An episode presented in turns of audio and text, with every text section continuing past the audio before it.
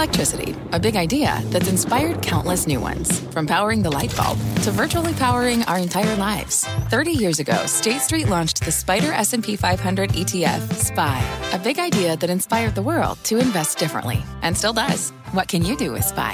Before investing, consider the fund's investment objectives, risks, charges, and expenses. Visit ssga.com for a prospectus containing this and other information. Read it carefully before investing. SPY is subject to risks similar to those of stocks. All ETFs are subject to risk, including possible loss of principal. Alps Distributors Inc. Distributor.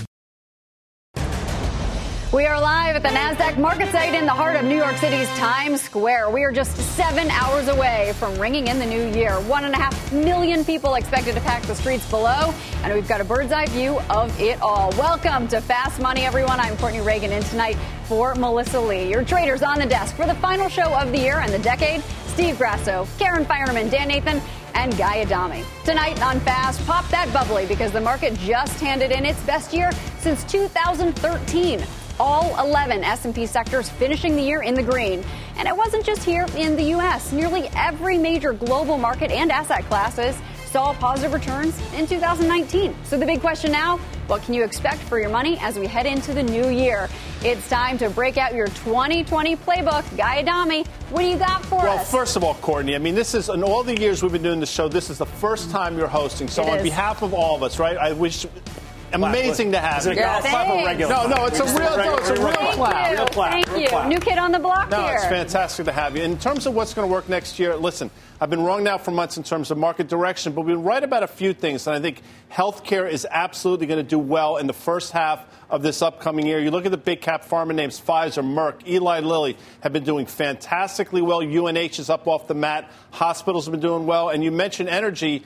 I don't know if energy is going to finish next year well, but I tell you, for the first couple of months, I think it's going to do very well because I think you're going to see continued weakness in the dollar, and I think commodities are going to be an underappreciated asset. So for me, it's healthcare and energy. Corey. And healthcare, because it was one of the underperformers this year, up about 19%, but well underperforming tech, which was the leader. Is that mm-hmm. part of the reason? That's well? part of the reason, but I also think, listen, Pharma had a absolute bullseye on their back earlier this year for political reasons. That seems to have abated a bit, and I think the fundamentals will take over. And valuation wise, a lot of these stocks make a lot of sense. What do you got, Dan? So it really depends how we start. I think January. I think that's going to set the stage. I think there's a lot of technicians would say a pullback to 3,000 in the S&P 500 would be something that would be very welcome if you're really thinking about what 2019 was like. We finally had that breakout of this consolidation um, above 3,000, and that would be kind of an area I think that a lot of investors would like to reload in. But to me, I think that if you're going to play a little bit of catch up, the Russell 2000, the IWM, the ETF that tracks it, that broke out above 160. It's trading about 165. I think you could pr- play a little catch up in the small caps there. They've underperformed. They have not gotten back to their prior all-time highs. We know the S&P and the Nasdaq have made basically new ones uh, every day for the last uh, feels like two months or so. So I think there's some catch-up trades that might work. That just depends if you think that we're just going to kind of take off from current levels. I think a pullback to 3,000 again, reiterating, would be something really healthy, and then you could start to focus on some of those reasons why the market went up over the last few months on that breakout. Karen, what do you think? Catch up trades or winners going to keep winning? Uh, I think a little bit of both. I mean, for me, winners are going to keep winning. I'm going to hold them in my portfolio, the biggest positions, you know, Google, Facebook. Um, the banks have been a, on a very good run this year, but I think there's still room to run if, if the economy is fine. I think that some of the really, really, you know, energy guys cited. I always like to look at a disaster that's really cheap. The space is somewhat of a disaster. There you go. Um, You got one there. Retail, some of retail, disaster and really cheap. I mean, I don't own it, but if you think about a name like Bed Bath and Beyond is up huge from the bottom. Yeah. I don't know that it is in any way out of the woods from the Amazon effect. Um, and their own need to clean up their own business. I don't know, but that's interesting to me, those kind of things. Um, and then to me, the biggest question mark is who ends up being president, because I think so many more things will change off of that than any other thing. The one other thing that I do think has started to work and will continue to work is outside of the U.S., that that will do better relative to the U.S. because the U.S. has outperformed for so long now. It's so interesting in retail because obviously some names have done so well and some of them have done so poorly. When you look at the S&P 500, the biggest underperformers of the year, you got a lot of retail names in there. Yeah. Gap is a big one, down about what 40 or 30 percent. L Brands down 30 percent. Macy's shed more than right. 42 percent of its value in the year. I don't know if it goes up. The dividend is still pretty nice there on some of those. The retail dividend pricing, stocks. they're buying back debt. They are. They Uh, are. So that's interesting. Well, what do you think? But when you look at retail and you look at energy, it seems like those are trades Okay. to me versus long-term investments. So when I look at the market, what has outperformed 10 years, 5 years, 3 years, year to date? Tech. That's Stay it. there. Hmm. Why make this complicated? Go to the semis, go to go to tech, stay underneath any subsector. If the market comes in, they'll all come in too. But longer term, tech. Because you don't think the market can go up without tech continuing win. no, there's no way with market cap. When you're market cap weighted, there's no way. It's such a big piece of the S&P. You need to be there. That's where the growth is. That's where you have to stay long term. What about when you're looking at broader markets? Are we going to hit 3,000 before we hit 3,500 on the S&P? I, I agree with Dan. I'd like to see a pullback. I think you could see a pullback in the first quarter because everything was so lopsided. People were chasing. Uh, but it is a buyable dip, and I would still continue to invest in them. Yeah, I, I feel like the, the the higher we go up in January, if we do continue to go up, it's the harder we're going to fall at some point in 2020, and then that's just kind of just physics, I guess. You know, if you think about it, I mean, I go back and look at 2018 and the weeks after the, the, the tax cut was put through in late December 2017, we had this ramp in the S&P 500. I mean, you couldn't find anyone to sell a stock. The S&P was up 8.5%. We get into Q4 earnings period, and they were fine. They just weren't as good as the stock market up 8.5% in January. And what did we do? We sold off, I think, double digits, 10, 11%. And it took us about nine or 10 months to get back to that prior high. I think it was September of 2018. And then what happened after that? We saw a 20% peak. And think about where all those estimates were. Everyone was calling for an earnings recession. Didn't happen. So wherever the estimates are on earnings is going to gauge how far and how fast we fall if the companies can leap over or step over those estimates. That being said, earnings growth was not that amazing in the last several quarters here, and we still had this amazing run in the market here, especially in the fourth quarter. But bonds moved a lot, right? True. So that so we had the ten-year go from north of I don't know the fourth beginning of the fourth quarter last year, three and a quarter maybe, down to one forty-five at the lowest. So you know the the multiple that you use to price equities that changed, even if the earnings stream didn't. I don't know what happens if that starts to move the other way, right? Then you could see multiples come in. And I think that's a concern, though, Courtney. I mean, the, vol- the volatility in the bond market is historic. Again, I mention this once in a while, but if the volatility in the bond market, was, in the equity market, was half that, we'd talk about it every single day, 24 7. I mean, you, to Karen's point, 10 year yield, three and a quarter this time last year, down to 145, back to 190, 150, 190 now. I mean, you're talking about historic moves in, an, in, in something that shouldn't move that way. That concerns me. But to Steve's point about trades, I agree. Your beat, the retail beat, which you do a fantastic job with, those retail tr- are trades. Macy's here is a trade. Nordstrom continues to be a trade. Whereas a name like Walmart, I think, you know, valuation wise, doesn't make a lot of sense. And Steve mentioned tech quickly. You know, Microsoft now at almost 27 times forward earnings. Texas Instruments, which has zero EPS growth at 26 times. At a certain point, the question has to be answered do these stocks make sense on a valuation basis? I say but no. what about when you say about rates? We're still the highest rate market in the world. So we still have inflation non existent here. We have wages that are outpacing inflation.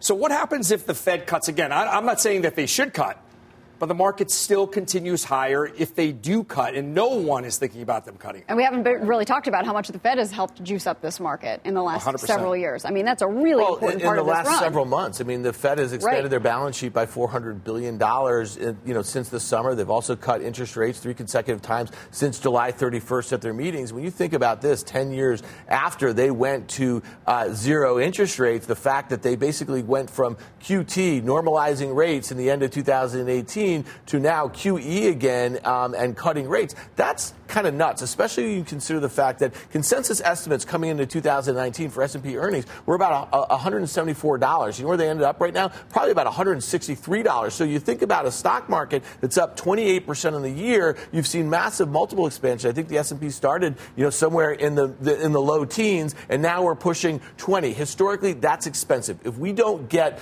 any confirmation that earnings are going to expand meaningfully, I think S&P earnings are expected to grow 5% in 2020 Yeah, right but now. is it, That's enough, is it enough that the Fed stance?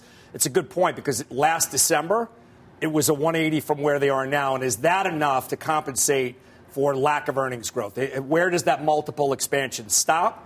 The market right now is telling you that it still has room to What go. is a big component of earnings is also margins. When you think about some of the things that you just mentioned about wage inflation, if you think about some of the stuff that's going on here, this is going to hurt corporate profits in 2020, especially if we don't have any meaningful movement on tariffs. You know, you think about this phase one deal. We haven't even talked about this yet. It's really not that impactful. They rolled back some tariffs that were just put in place a few months ago. But that was a major head. But that was It was a as a headwind. major headwind. Perceived. Without that, you Sentiment. have a lot of Okay.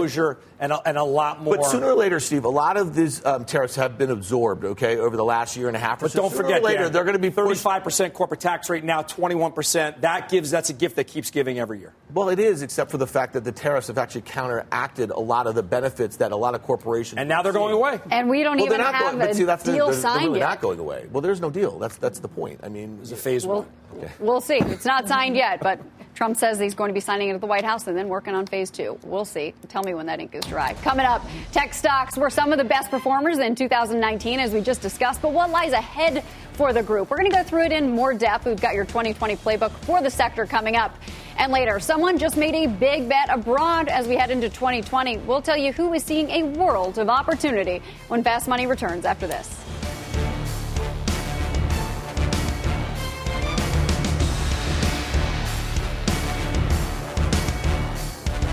The spirit of performance defines Acura, and now it's electric. Introducing the all-electric ZDX, Acura's most powerful SUV yet. While what powers their cars may change, the energy that makes Acura never will. Crafted using the same formula that brought them electrified supercars and multiple IMSA championships, the ZDX has track-tested performance that packs an energy all its own.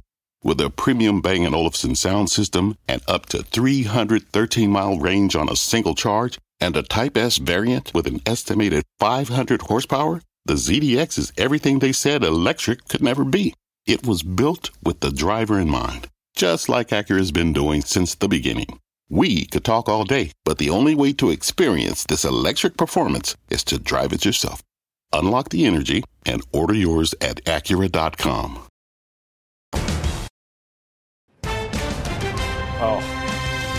Welcome back to Fast Money, another live look outside our window at Times Square, where we're getting ready for the crowds, ready to storm this location right behind us in the next few hours, and they're going to be there all night long. Oh, no, no. I did it. No, you didn't do I that. I did it. I did it. I like Lionel. I'm a Commodore person more than Lionel, but that song is uh, top five worst How about songs dancing of all on the time. ceiling? They could be doing that later. Top three worst songs of all time. No, it's a good one.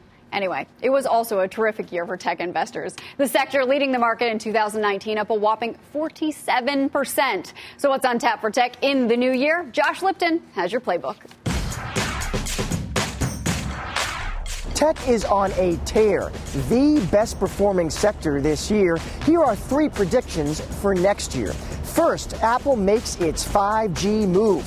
The global 5G rollout is underway, promising super fast wireless speeds. Apple will unveil its own 5G iPhone in September, but it won't be just new hardware. Expect new 5G enabled experiences too, perhaps in augmented reality. You can bet that with a major network upgrade, Apple will introduce new features. Second, hardware spending softens. CEOs could spend less on technology next year.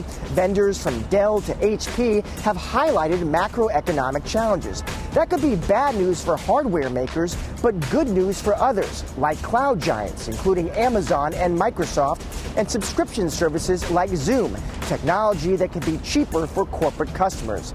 Third, make or break for wearables. Apple dominates wearables with its popular watch and AirPods. Now it's time for rivals to make a choice throw in the towel or step it up with acquisitions. For example, Google plans to buy Fitbit or introduce competitive products like Microsoft with its new Surface earbuds coming in the spring. Thank you, Josh. Well, Dan, you've been all over the tech trade this year. What are you looking at going Well, into the new year? It really is about MAGA. It's Microsoft, it's Apple, it's Google, it's Amazon heading into the new year. When you think about those four names, they make up you know almost half of the Nasdaq 100, and they also have outsized gains. And I want to focus on Apple here because Josh actually had a lot of predictions about that one, 5G, the ramp, that sort of thing. I think it's really important to remember this stock was up 86 percent on the year. It's up 100% from its January 3rd, 2019 lows. This is a year where earnings and sales did not grow for Apple. So when you think about the multiple that this stock is trading at, it's pure multiple expansion based on what is to come in 2020. And I think the idea of playing for some 5G super cycle doesn't make a whole heck of a lot of sense right now. And I want to make one other point because we talk about semis a lot, and they've really outperformed. There was a headline a couple days ago. Huawei, we know where they sit in this whole global trade war. You know, they are the number one market share provider of smartphones in China. They just released an iPhone 11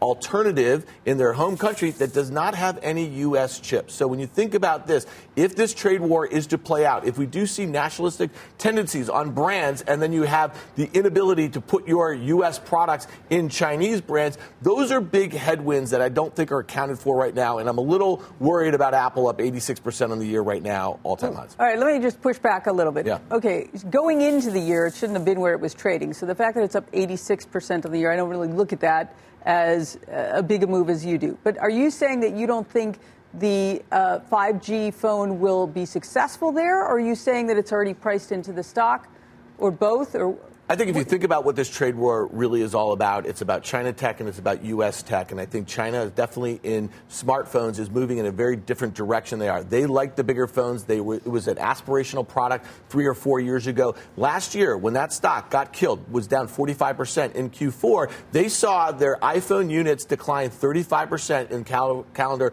Q4. I'm not so certain you might not see a big decline in this Q4 that we just ended. So to me, I just think. But all those all those worries, to Karen's point, all those worries were somewhat in the name of what are the headwinds. But when you talk about multiple expansion, they should get a, a multiple expansion because they have services and now they have streaming. So the same way that Disney gets a multiple expansion, I believe that Apple should get a multiple expansion.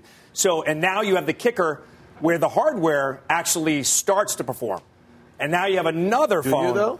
You though? Where- Yeah, That's yeah, the because question, that- though. What's that? The wearables? No, that's the question. Do you? Well, I, I just Right. don't know. I mean, Well, like, well, you- so to me, iPhone units haven't grown in the last three years. So if you're, Right. if everything depends on the installed base, you need the install base to grow. The install base, the, the, the unit that you need to grow is iPhone. So to me, you can't You create do, an you have ecosystem another. You, you have a around potential for another super cycle with 5G, but you also have over 46 billion dollars in revenue coming from services now that is growing with an install base. I hear you with the AirPods, but that is growing dramatically for Apple. Well, I just think it's the, the deceleration in services growth is really going to be a story of 2020. You're not seeing 50% growth. This is a very mature business now for all intents and purposes. You need that installed base to grow. It's growing in the teens right now. It's growing in the teens. That's trade really gets any, if trade gets any better from here going forward, I think that the market will move Apple even higher. Apple and Microsoft account for, as we all know the stat, 15% of the S&P's move. So it's reliant on those two names performing going forward. Some big moves in tech, big, big moves in semis, really outperforming up to what 62% or something this year. That ETF. There's still a lot more fast money coming up after this break. Here's what we have on tap. On this New Year's Eve, we're going back, way, way back. The warning signs one investor is seeing that remind him of Y2K. Plus, it was a rough year for pot stocks. Will the cannabis sector turn things around in 2020? We've got that and a lot more when Fast Money closes out the decade. Wouldn't it be great to have all your investment and retirement accounts in one place? Yahoo Finance, our sponsor today, makes it easy. I use it to put my investment account and 401k accounts into one hub and get expert tips that help me confidently manage my money. For more than 25 years, Yahoo Finance has been the brand behind every great investor. Whether you're a seasoned investor or are looking for that extra guidance, Yahoo Finance gives you all the tools and data you need in one place. They're the number one finance destination, producing a holistic look at the financial news cycle, including breaking news, original editorial perspectives, analyst ratings, independent research, customizable charts, and so much more. Securely link your brokerage accounts for a unified view of your wealth, including 401k and other investments. A comprehensive perspective is what sets apart great investors, and it's how Yahoo Finance ensures you have the insight to look at your wealth in its entirety. For comprehensive financial news and analysis, visit the brand behind every great investor, yahoofinance.com, the number one financial destination, yahoofinance.com. That's yahoofinance.com. Welcome back to Fast Money, come to you live from the NASDAQ market site overlooking New York City's Times Square. We've got 2020 vision locked in Uh-oh. on this location. We are set to drop in less than seven hours from now. That ball is coming down. The ball's coming down. Hold on. The music selection, you have nothing to do with this, I know, Courtney, so it's not your fault. But Jonesy back in Englewood Cliffs, Jonesy's our guy. The music selection, I'm looking at you. Miserable job. Get some like Zeppelin it. in the next block, Jonesy, like and you're it. listening to me. I like it. Anyway, it was a big year for the Fed, but your next guest is ringing the alarm about what's to come. Bianco Research President Jim Bianco is making a pretty scary comparison to what the Fed did in the run up to Y2K, and he says history may soon repeat itself. Jim joins us now from Chicago. Hi, Jim. You're going to have to explain this one. I remember I was at a party and someone flicked the uh, surge, so all the lights went off and freaked us out, but the Fed did something a little different. That's right. Back in Y2K, when the calendar was changing 99 to 0 zero. We all thought that the computers were going to read that as 1900 and stop working, and planes were going to fall out of the sky, and everything bad was going to happen. There was people were recommending at the time that everybody run to an ATM. This was before Y2K. Take out two weeks worth of money, go buy some groceries, and the Fed was afraid there was going to be a giant bank run, and that the ATMs were not going to have enough money. So they created special lending facilities to stuff the banks full of cash and reserves to make sure they could meet those needs. Now, that never happened. But the banks did get stuffed with a lot of cash and reserves, and that, I think, was part of the fuel because the NASDAQ bubble was in full bloom. Now, to be clear, wasn't the only reason that we were having a bubble in the NASDAQ, but it certainly contributed. And the problem with all of these systems is not that you stuff the money in, and that's what we're doing now, trying to fix the re- repo problem, stuffing the banks full of money or reserves to try and get over 1231 for the repo market, which we did. It's in the future, in the first quarter, when you try to get out and you pull that liquidity back. You have hiccups. You had problems with the markets in April of 2000 when they tried to pull back. The Fed is targeting the second quarter, April again to try and maybe get out of this process that they're doing now. And if they're not careful, pulling back that liquidity can be problematic for the markets that will have come to rely on it, which is what I think they have since October. So, Jim, are you saying that they have to be careful not to put us into a recession, or that's not exactly the same setup because of what we had before with also that tech bubble starting? Right. We didn't have a recession until 20 months later, but what we did have was we, we denied the market liquidity, and we did have problems in markets after March of 2000, uh, especially in the high flying uh, tech sector, which was really moving along. I think that that's the problem that the Fed is going to have to face. It's easy to bury a market in money to get over a problem, which is what they've done with repo over through literally today. It's hard once you've got that done to say, okay, now that I've put $400 billion of support into the marketplace, I need to take that back out. And I don't want the S&P to notice that I'm taking it back out. That's going to be the trick. And quite frankly, I'm not sure how they can do that without there being some waves along the way. Well, Jim, I think the short answer is they can. I think you, you probably understand that. But let me ask you a question. What does the Fed see? Everybody talks about this repo situation being normal. In my world, there's nothing normal about it. Started in September, it's now basically January 1st.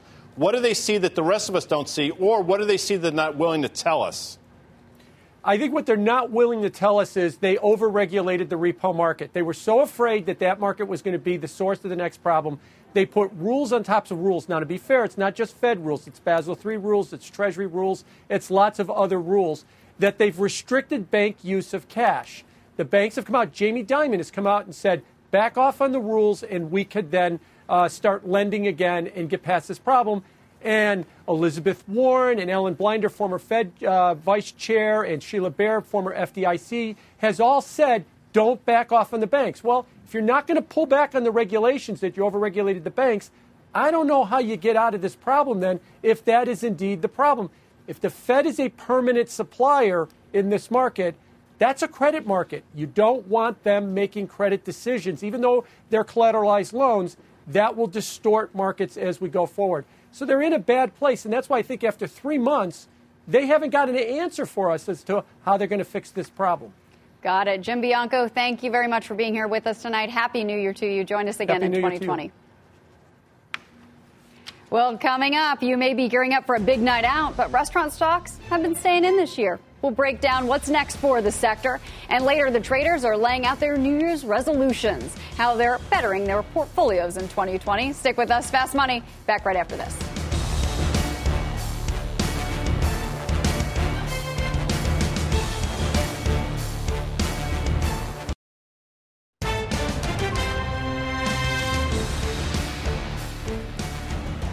Well, it's been a bit of a lukewarm year for the restaurant stocks. Check out names like Dine and Bloomin' Brands, owners of popular chains like IHOP and Outback Steakhouse. Both stocks are up double digits, but still trailing the broader market. Same goes for Darden, which is barely in the green, while Brinker Brands, owner of Chili's or Chili's, as my mom likes to say when she's fancy, is down more than 3%. Our next guest is no stranger to the food space. Zane Tankel is the CEO of Apple Metro, which operates several Applebee's chains in the New York area. Welcome, Zane. Thanks for being Thank here you, with Courtney. us. Thanks. Thanks for having me. We've been talking a lot about the consumer and the strength therein, Yep. really supportive of this broader economy when some of the other macroeconomic factors have faltered a little or maybe stable at best. Yep. What do you think about the state of the consumer going into 2020? Still Well- strong? Flashing any warning signs? Uh, no, not not really warning signs. Still strong, uh, still spending. The problem in our space, the restaurant industry, all segments of it, what we call fast food or quick service, fast casual, and we're casual dining, table service,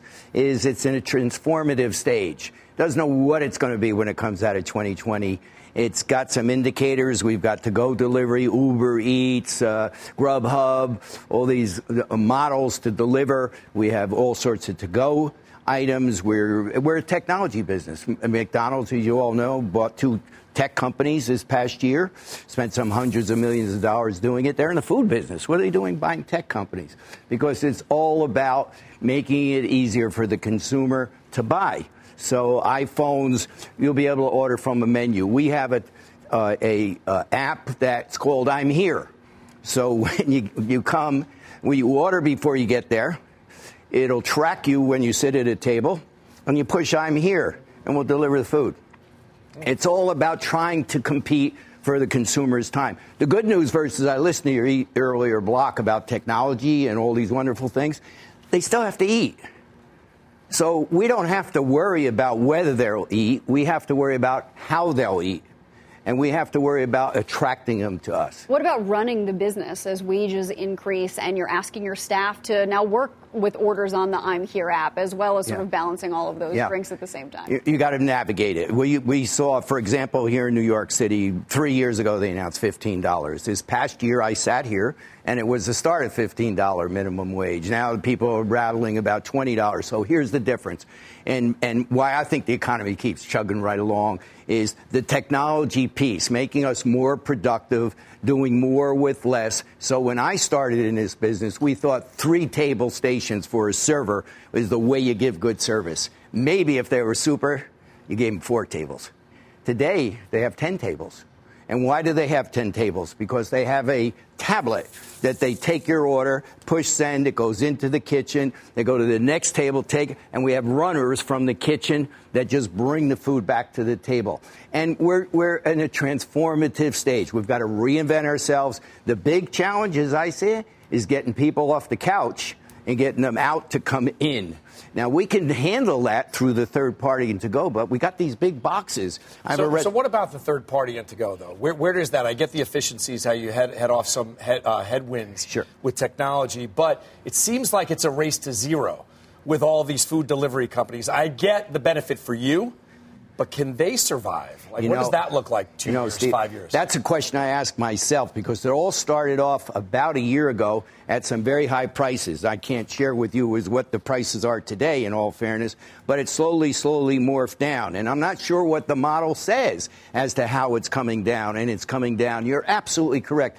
I, I can only believe they're trying to compile these billions of people, and they'll be able to sell that advertising because these are very spe- like cable TV, very specific channels. They stay home, they order, they eat a steak, they will know everything about anybody. The Russians are spying on our on our infrastructure for uh, arms race. We're spying, or they're spying on everybody about what's the consumer's habit. How are they going to eat? Because here's the good news, and I tell our people this all the time. We get in the habit of eating when we're born, and you never break it. you never break it. Zane, so you have an, you're an amazing businessman. People should Google your name and see what you've done over the last 40 Thank years. you, it's remarkable, and we've known each other a long time. Long so your costs keep going up. You mentioned it earlier. How sensitive, dollars and cents wise, is your clientele to a menu item changing in terms of is it five cents, is it 50 cents? My sense is it's less than people think. Exact, guy. That's a great question. In fact, I've never been asked that question. It's a nickel. A nickel price increase. We get phone calls. I read. I read. We do about two hundred thousand meals a week. I read every single complaint that comes in every single day. Now that Sorry sounds about like, those. I apologize. It's uh, uh, well, I was going to talk to you about that off air, but, but but the reality is it's not that many. It's 30, 40, 50, maybe 200,000 meals a week. But here's the one we get: if we raise prices by a nickel, lots of pushback. Lots of very, very sensitive consumers said, "Oh, I could go down the street and eat it for six twenty-five, and you're charging us six thirty-five. Also, 10 tables, that's asking a server an awful lot. I should probably disclose I worked at two different Applebee's in Dayton, Ohio. I don't mean to brag, but uh, I was not a good server. Um, but I understand that you have a busy night here tonight. What are you offering the revelers in Times Square? Yeah. Okay. Well, thank you for asking. As a matter of fact, Courtney, we we uh, for five hundred dollars. Five hundred dollars. You, we have a VIP. You sit at the window. You look down and see the million people, as you guys do for free. Uh, in fact, I was asked on here yesterday. They said, "Well, for four hundred dollars, what does that get us?" And I said, 400 dollars. It might get you into Times Square. It certainly doesn't get you in our restaurant, but you might get into Times Square. It's five hundred dollars for a VIP. It's four hundred dollars for regular seating. We lock the door. We have entertainment. We have prime rib. We have all you can eat, all you can drink. And here's the irony as we're talking about the market and where it's coming from. Nobody's from New York. Nobody's from the United States. They're coming from Chile, Argentina, Mexico, uh, all over Western Europe. Their English will be the second most common language you'll hear in either of our restaurants tonight.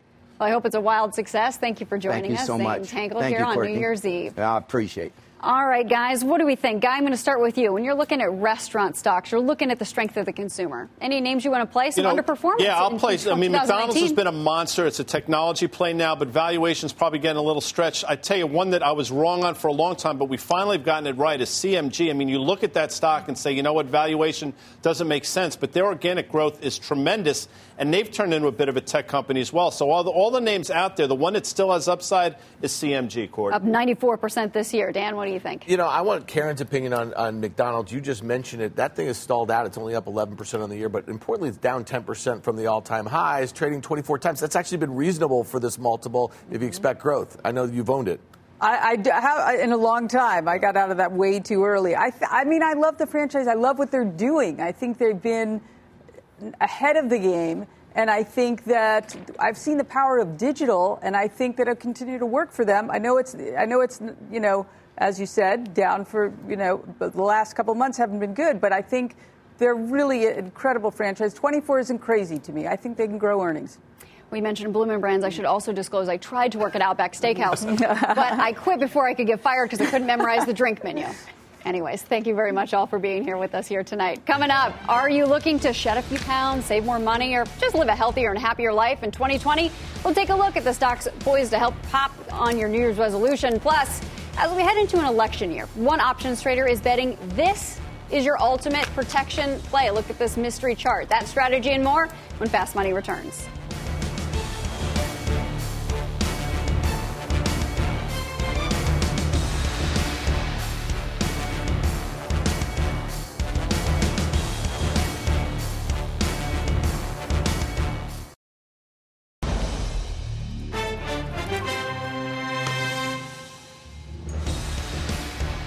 Welcome back to Fast Money, coming to you live from the heart of New York City's Times Square. You're looking right there at Times Square. That ball is set to drop in just a few more hours. The people are there, everybody's ready. And the major global markets just closed out an incredible year. But one trader in the options market just made a multi million dollar bet abroad. Mike Khouri is out in San Francisco with the options action. Give us this trade, Mike. Sure. We're taking a look at EFA. That's the MSCI developed market international equity ETF, and it saw two times as many puts trade as calls today. A very large trade, actually, over 90,000 contracts total. As somebody was adjusting a hedge position, what were they doing? Well, they sold 15,300 of the February 65 and a half puts.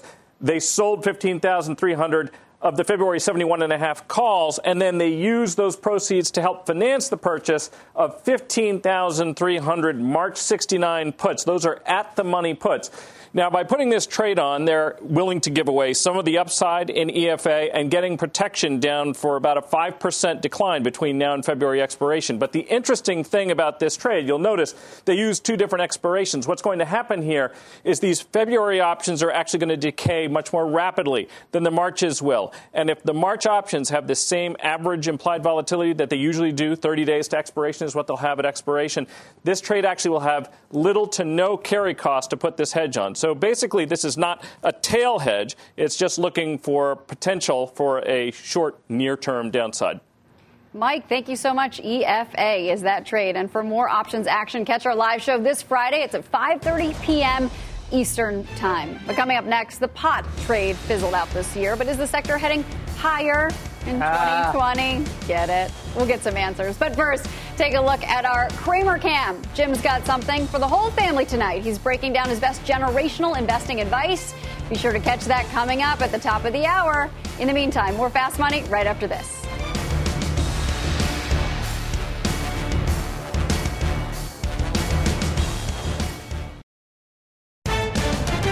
Welcome back to Fast Money. We are live from the NASDAQ market site in a jam packed Times Square in New York City. The party is already underway. Look at all those people already in their corrals.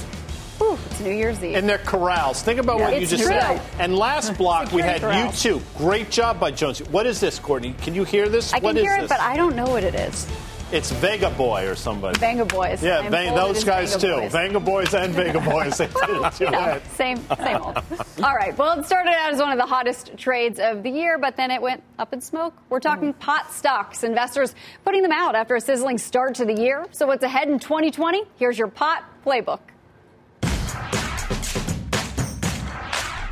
There were high expectations for cannabis stocks in 2019 as recreational marijuana became legal in Canada. But pot stocks took a plunge in the second half. Here's what to watch in 2020. First, cannabis company comeback. A slower than expected rollout of retail stores in Canada put pressure on legal cannabis companies. But the industry could get a boost with more stores in the big provinces of Ontario and Quebec slated to open in the first half of the year. The holdup, which has fueled the black market, has been largely caused by confusion between the national and provincial governments over supply and demand for recreational cannabis. Second, consumable cannabis. There will be a push in 2020 for cannabis consumables to be standardized so customers know what to expect with each use, similar to alcohol.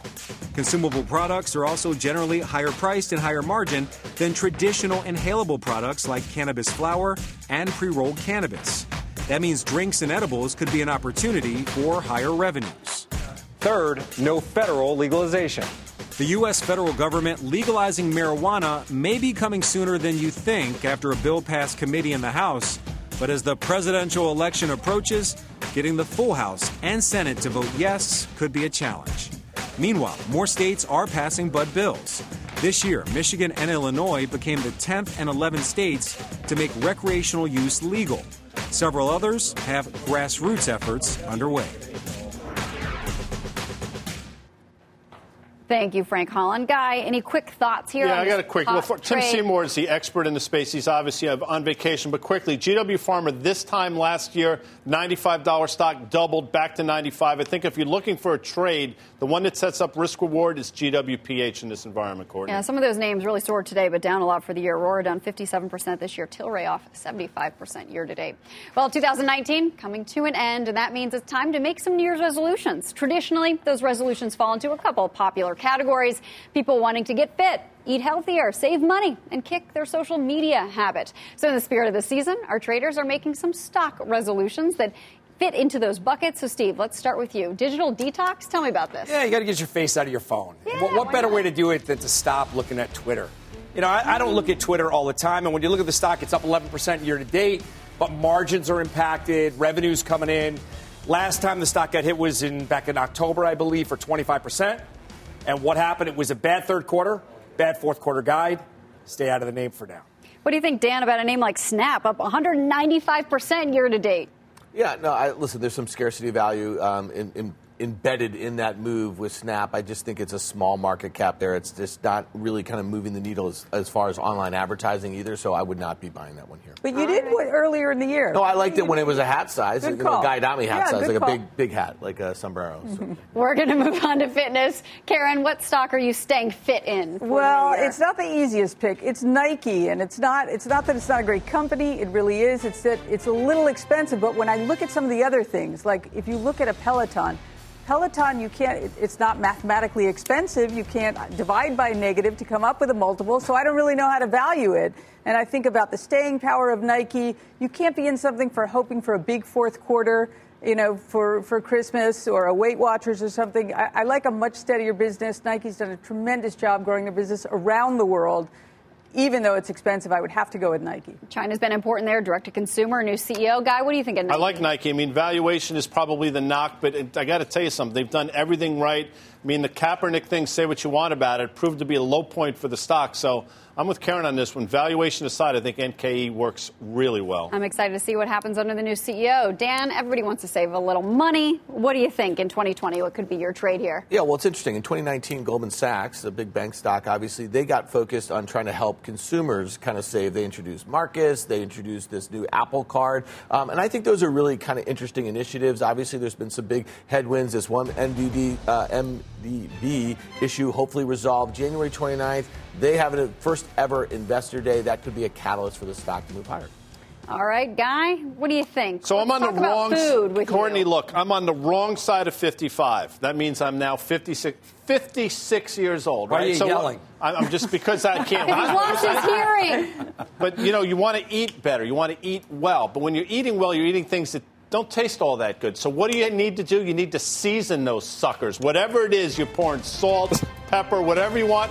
Look at McCormick's over the last couple years. I mean, I know the valuation is crazy, but the stock has been a rocket ship. People playing against it for a long time doesn't make sense. I think the stock goes higher. And guess what? This might be a stock that somebody, no pun intended, gobbles up in 2020. So throw some pepper on this sucker, get healthy. McCormick's gets That's it a very interesting and course creative one. Karen, as we're looking at 2020, and you mentioned sort of thinking about Weight Watchers, a lot of people talk about those at the beginning of the year, but not really a, a trade that makes sense to you here. It's not crazy. I mean, the Oprah thing was transformative. I feel really stupid that I wasn't on that once I saw that she had a huge stake. Um, it's not for me, though. It's a lot of debt there still. All right, fair enough. Well, up next, we'll look back on the year that was here on Fast Money and your first trade for 2020. We'll be back in two. Don't go anywhere.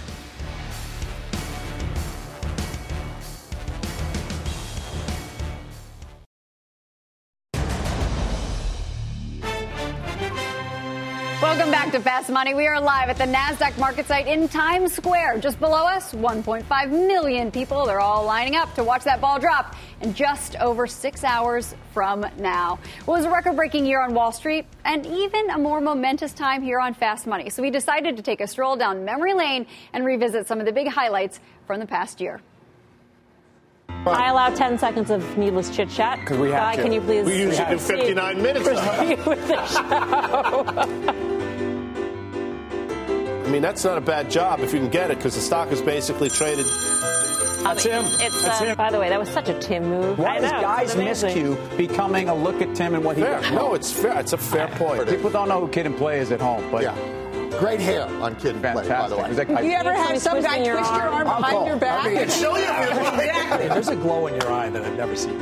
I'm not a geometrist, but I'll play one on TV. The angle's too high. You know, I'm like our chief beauty correspondent here. That's kind of a ridiculous thing to say. Oh, Grasso. Oh. Look at you. Oh, Fonzie. Oh, I feel like I might look too good with this. But he wore it for an hour. This is not a fashion show. This shirt looks like a tablecloth. Oh, I want to make it clear to my wife I am not on Tinder with Brian. Swiping Digital. left or right. I guess he's she's a hunk. I've been Yeah. waiting. This is going in the best of Tim Reel. Strangle, naked both sides on the S&P. Boston chicken, Brendan Cosi, bombed out. That's been basically popular. Kona Grill, Noodles and Company, rather than impetuously and impulsively. Einstein Bagels and Rubies. It goes on. So this one is off the chain, as the expression goes. Man, a few words, Carter Worth. He really raises the notch on the vocabulary. You know, I tell you what, he's a wordsmith. By the way, Dan wrote sell even before you opened your oh, mouth. He wrote sell when he walked in. He didn't even know. I didn't even know he was yesterday. Okay, I'm speaking right to you, Dan. I'd agree with you, but then we'd both be wrong, right? I don't want to do that. That actually scared you later. I feel like I'm at the all Shanghai of my dinner table growing up. The Shanghai. This is why Melissa is running this show because we need this kind of information. Wasn't this a fun show? For, Fun, it was fun. And you're off next week. Oh. You're gonna miss me?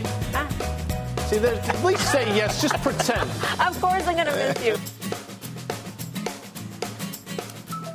That was quite a fun year. Guy, what was your year. favorite moment there? Well, my, a lot of favorite moments. I mean, this actually might be my favorite moment. You might have noticed that Mel hasn't been here for the last couple weeks. Happy to report she had very healthy twins, a boy and a girl. She's watching right now.